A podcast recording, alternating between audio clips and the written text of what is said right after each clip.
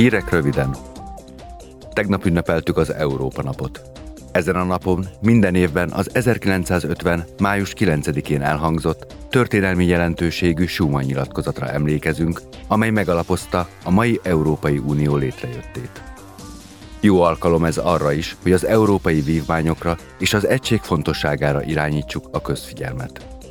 A Strasburgi plenáris ülésnapon az Európai Parlament elnöke Roberta Metzola Olaf Scholz német kancellárhoz intézett köszöntőjében elmondta: The fundamental pillars E politikai projekt egyediségét a remény, a lehetőség, a szabadság, a demokrácia és a jogállamiság alappillérei adják.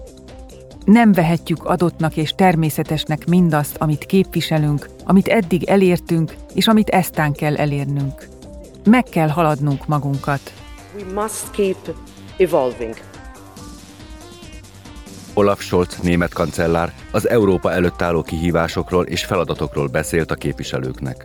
A zöld átállás kapcsán megjegyezte, welche Chance dieser Aufbruch für Europa bringt. azt hiszem nem kell magyaráznom önöknek, hogy milyen lehetőségeket tartogat Európa számára ez a fordulat. Ami fontos az az, hogy országaink polgárai maguk is érezzék ennek jelentőségét a mindennapokban. Például úgy, hogy a jövőben nem kell annyit fizetniük a megújuló energiaforrásokból előállított elektromos áramért vagy a vízért. Vagy úgy, hogy Európa szerte elegendő elektromos töltőállomás áll rendelkezésükre. Vagy azáltal, hogy jövőálló munkahelyek jönnek létre az energiaágazatban vagy a csipgyártásban annak köszönhetően, hogy Európa fejleszti és látja el az egész világot a klímasemlegességhez szükséges technológiákkal. Nem szabad alábbadnunk a céljainkból, de arra is ügyelnünk kell, hogy senkit ne hagyjunk hátra. A német kancellár az Ez Európa vitasorozat keretében osztotta meg nézeteit Európáról.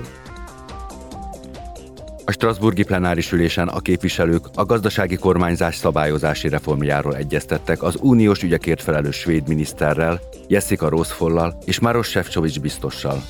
A parlamenti vitán az uniós biztos elmondta, public debt uh, has surged. Megugrott az államadóság, és ezzel együtt az igény is arra, hogy minél gyorsabban induljanak beruházások a zöld és digitális átálláshoz, valamint a biztonságnak és a védelemnek, illetve az ipari ellátási láncok válságállóságának a biztosításához. A bizottsági javaslatok minden aspektussal érdemben foglalkoznak. Egyfelől az államadosság fokozatos, de folyamatos csökkentését célozzák, másfelől beruházásokkal és reformokkal adnak lendületet a fenntarthatóságnak és az inkluzív növekedésnek. A felszólalást követően a képviselők felvázolták, hogy szerintük mire kellene elsősorban koncentrálniuk a reformtörekvéseknek. Az Európai Unión belül a stabilitási és növekedési paktum ad jogi keretet az államháztartás rendezéséhez és a fiskális politikák összehangolásához.